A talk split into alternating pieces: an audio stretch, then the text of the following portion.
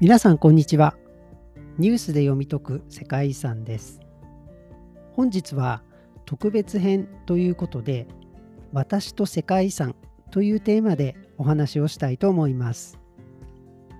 パーソナリティである私ことリラの僧侶がどのようなルーツを持ちそしてどのように世界遺産の世界に引きずり込まれていったかをお話しできればと思います。それではタイムマシンに乗って過去の世界に行ってみましょう。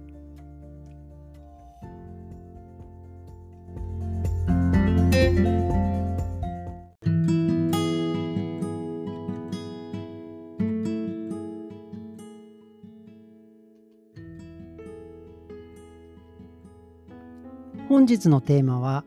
私と世界遺産リラの僧侶という人間が形成された若かりし時の体験についてお話ししたいと思います。私の生まれた町は国際交流が盛んな町で私が小学校4年生の時にはすでに AET Assistant English Teacher が学校に英語を教えに来ていましたまず衝撃だったのは今まで見たことのない大きな白人の女性で目が真っ青だったことです。黒板に書かれる謎の文字。一瞬にして私は異次元に連れて行かれました。彼女の書く文字や話す言葉にとても興味を持ったのを鮮明に覚えています。そして時を同じくしてアメリカのアラスカ州にあるネイティブアメリカンが多く住むとある小さな町と姉妹都市提携を結びました毎年夏になるとこの町から学生と引率者の団体が日本にやってきて2週間ほどホームステイをしながら地元の学校に通ったり周りの地域を訪れたりしていました逆に私の生まれた町からも同じような団体がアラスカに交換留学をしていました。私はすでに小学校の AET から受けた衝撃で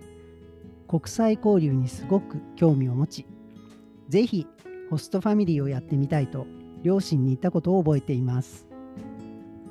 最初はあまり乗り気ではなかったようですが一度やってみると本当に楽しくて毎年受け入れることがルーチンになっていきました。その結果6人の学生と2人の引率者のホストファミリーを体験しました。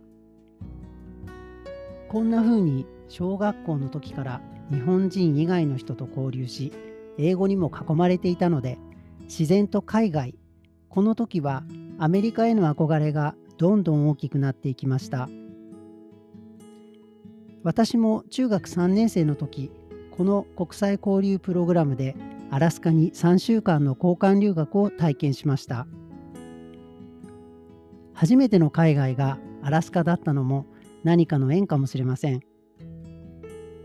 そしてその町でアラスカ原住民の生活や文化に触れることができました。この体験によってアメリカへの思いがさらに強くなり高校3年生の時に1年休学をしてアメリカに留学し現地の学校に通いました。私がお世話になったのは親戚の家だったのですが日本人とアラブ人の国際結婚一家だったのでイスラム教でアメリカにいながら生活はイスラム様式でした。家の中ではアラビア語英語日本語が飛び交うなんとも不思議な空間でした。留学したこの町は全米でもかなり大きな都市でアラスカと比べると人々も違えば生活習慣も違うという同じアメリカでカルチャーショックを感じました。私が通った高校もマンモス校で校舎が5つもあり学生も車で来る人が多く駐車場も校舎の敷地の2倍ぐらいありました。生徒は体つきも大きく私から見ればすでに日本の大学生のようで私はよく飛び級してきた小学生だと思われていたという笑い話もあるぐらいでした。この留学中に初めて海外の世界遺産を訪れていました。その場所はヨセミテ国立公園です。日本の公園からは想像もつかないほど広大な自然大きな岩山や滝中でも私が一番驚いたのは松ぼっくりが顔ぐらいの大きさもあったということです。アメリカに行ったことがある方はわかると思いますが何でもサイズが大きいですよね。レストランでは食べきれないほどのボリュームの料理が出されノンアルコール飲料のコーラなどは何杯おかわりしても値段が変わらないんですよね。ちょっと脱線してしまいましたが高校生の時の私は海外イコールアメリカという考えに完全に洗脳されていました。アメリカの全てがよく見えていたんですね。でもこの考えを覆す出来事が待っていました。それは大学生になってからの体験です。10代の経験から私は将来は語学を使用する国際的な仕事がしたいと考え外国語学部に進学しました。そこで私が専攻したのは東南アジアにあるカンボジアという国の言葉でした。もちろんその時はどんな国なのかどんな文化なのか全く知りませんでした。そのため1年生の夏休みにその国に行ってみたのです。まず私を待ち受けていたのは猛烈な湿気と暑さ。そして何とも言えない匂いでした。道は舗装されてなくてガタガタ。ゴミもあちこちに散乱しており野良犬が徘徊する街の様子でした。街中を歩くと物乞いが食べ物やお金を求めて群がってくる本当に私の知らない世界でした。この時私はハンマーで頭を殴られる感じの衝撃を受けました。そしてその瞬間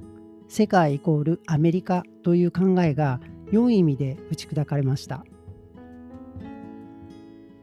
この経験後私は休みを見つけては東欧などの社会主義の影響が残る国や発展途上国をたくさん訪れその度に私の生活する日本と大きく異なる現実を目の当たりにしてきました。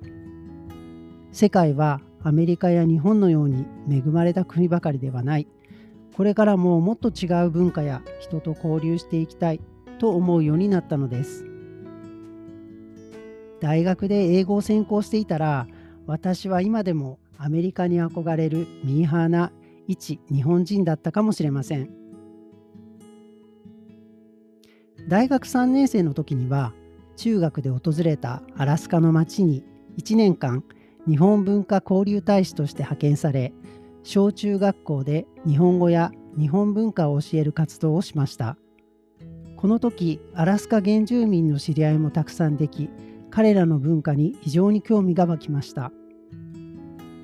町にはたくさんのトーテンポールが立っており原住民の多く住む地域はとても神聖な雰囲気でした。彼らは見た目が日本人に似ているんですよね。昔大陸を渡ってアジアから移動してきたという説もありますよね。夏休みには授業がなくなるのでこの休み中にアムトラック鉄道というアメリカの鉄道を使ってジョージア州アトランタからロサンゼルスまでそしてロサンゼルスからシアトルまでという長距離を一人旅しました。アメリカの人はみんなフレンドリーで食堂車で一緒になった人や同じ寝台車になった人とはすぐに打ち解けられましたアメリカというと銃社会で一人で旅をするのは怖いイメージがありましたが一人旅を成功させてとても自信がついたのを覚えています。とこんな経験を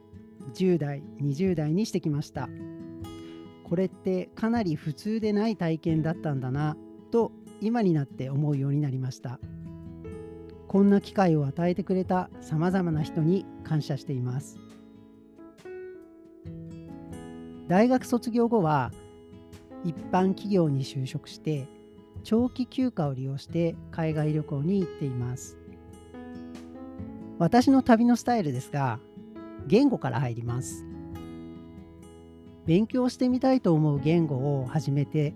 ある程度自信がついたところでその言語が話されている国を調べ行き先を決めるということをしてきました。学生の時はカンボジア韓国タイなどのアジア諸国ブルガリアルーマニアなどの東欧も訪れました。言語を勉強すると現地の人とコミュニケーションが図れるだけでなく市場で買い物をしたり子供と話をしたりと現地のことがよく知れる利点があります。自分の語学力を試すこともできますしね。もちろん観光地も訪れますが私は現地の人の生活を体験することがとても好きです。地元の人が行くレストランで同じものを食べたり市場で買い物をしたり観光とは一味違った体験ができますよ。さて、いよいよ私が世界遺産を勉強するようになったきっかけの話に移ります。世界遺産の勉強というのはここでは世界遺産検定を受験するということでお話しさせていただきます。この世界遺産検定を知ったのは今から4年くらい前に書店で検定の案内とテキストを見たことから始まりました。もともと他の国に興味があったので書店に行くたびにテキストをパラパラとめくってあこれ知ってるという感じで覗いていました。当時は他の資格を勉強していたので世界遺産検定を受けてみようとは思っていませんでした。しかし昨年ちょうど次に何を勉強しようかなと考えている時にふと世界遺産検定のことを思い出し挑戦してみることにしました。勉強を進めていくうちに世界遺産ってこういう目的で登録されるようになったんだとかこういう課題を抱えてるんだとか想像していた世界遺産像と違うことにも気づかされ広くて深い世界ですぐに沼に引きずり込まれました。そして YouTube や Podcast などで世界遺産関連の情報を入手してどんどん深みにはまっていきました。その後は取りつかれたように検定を受験してきました。2022年3月に2級を7月に1級12月に1級リスタ2023年3月に3級と4級そして今月の初め最後のマイスター試験を受験してきました。まさかここまで世界遺産にどっぷりハマるとは思ってもみませんでした。その過程では同じ思いを持つたくさんの仲間とも知り合うことができこの年になって人の輪が広がりました。私自身も世界遺産を一人でも多くの人に知ってもらいたいと思うようになりましたしそのために自分ができることをしていこうとポッドキャストを始めることもできて本当に不思議な縁を感じています。学生時代にいろんな国の世界遺産を訪れましたがその時は一観光客として訪れており背景や歴史などは一切考えたことはなく今思うともったいないことをしたなと後悔はありますでも世界遺産を勉強している今は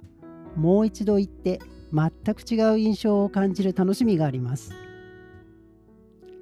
社会人となった今はなかなか海外の世界遺産を訪れることはできませんが反面学生の時には全く興味のなかった国内の世界遺産をたくさん訪れています。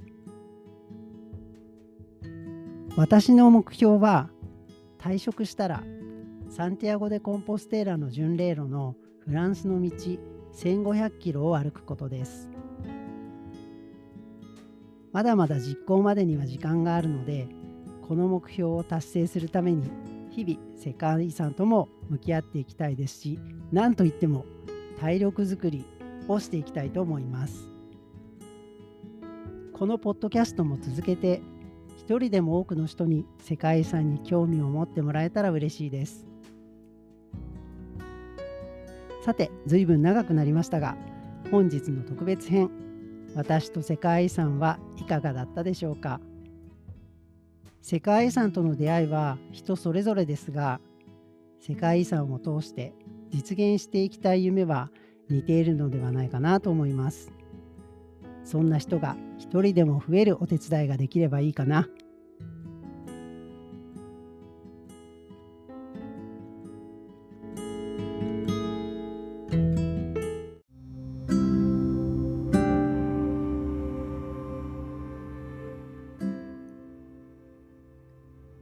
今日はいつもとは異なる私自身の若かりし頃の話をしました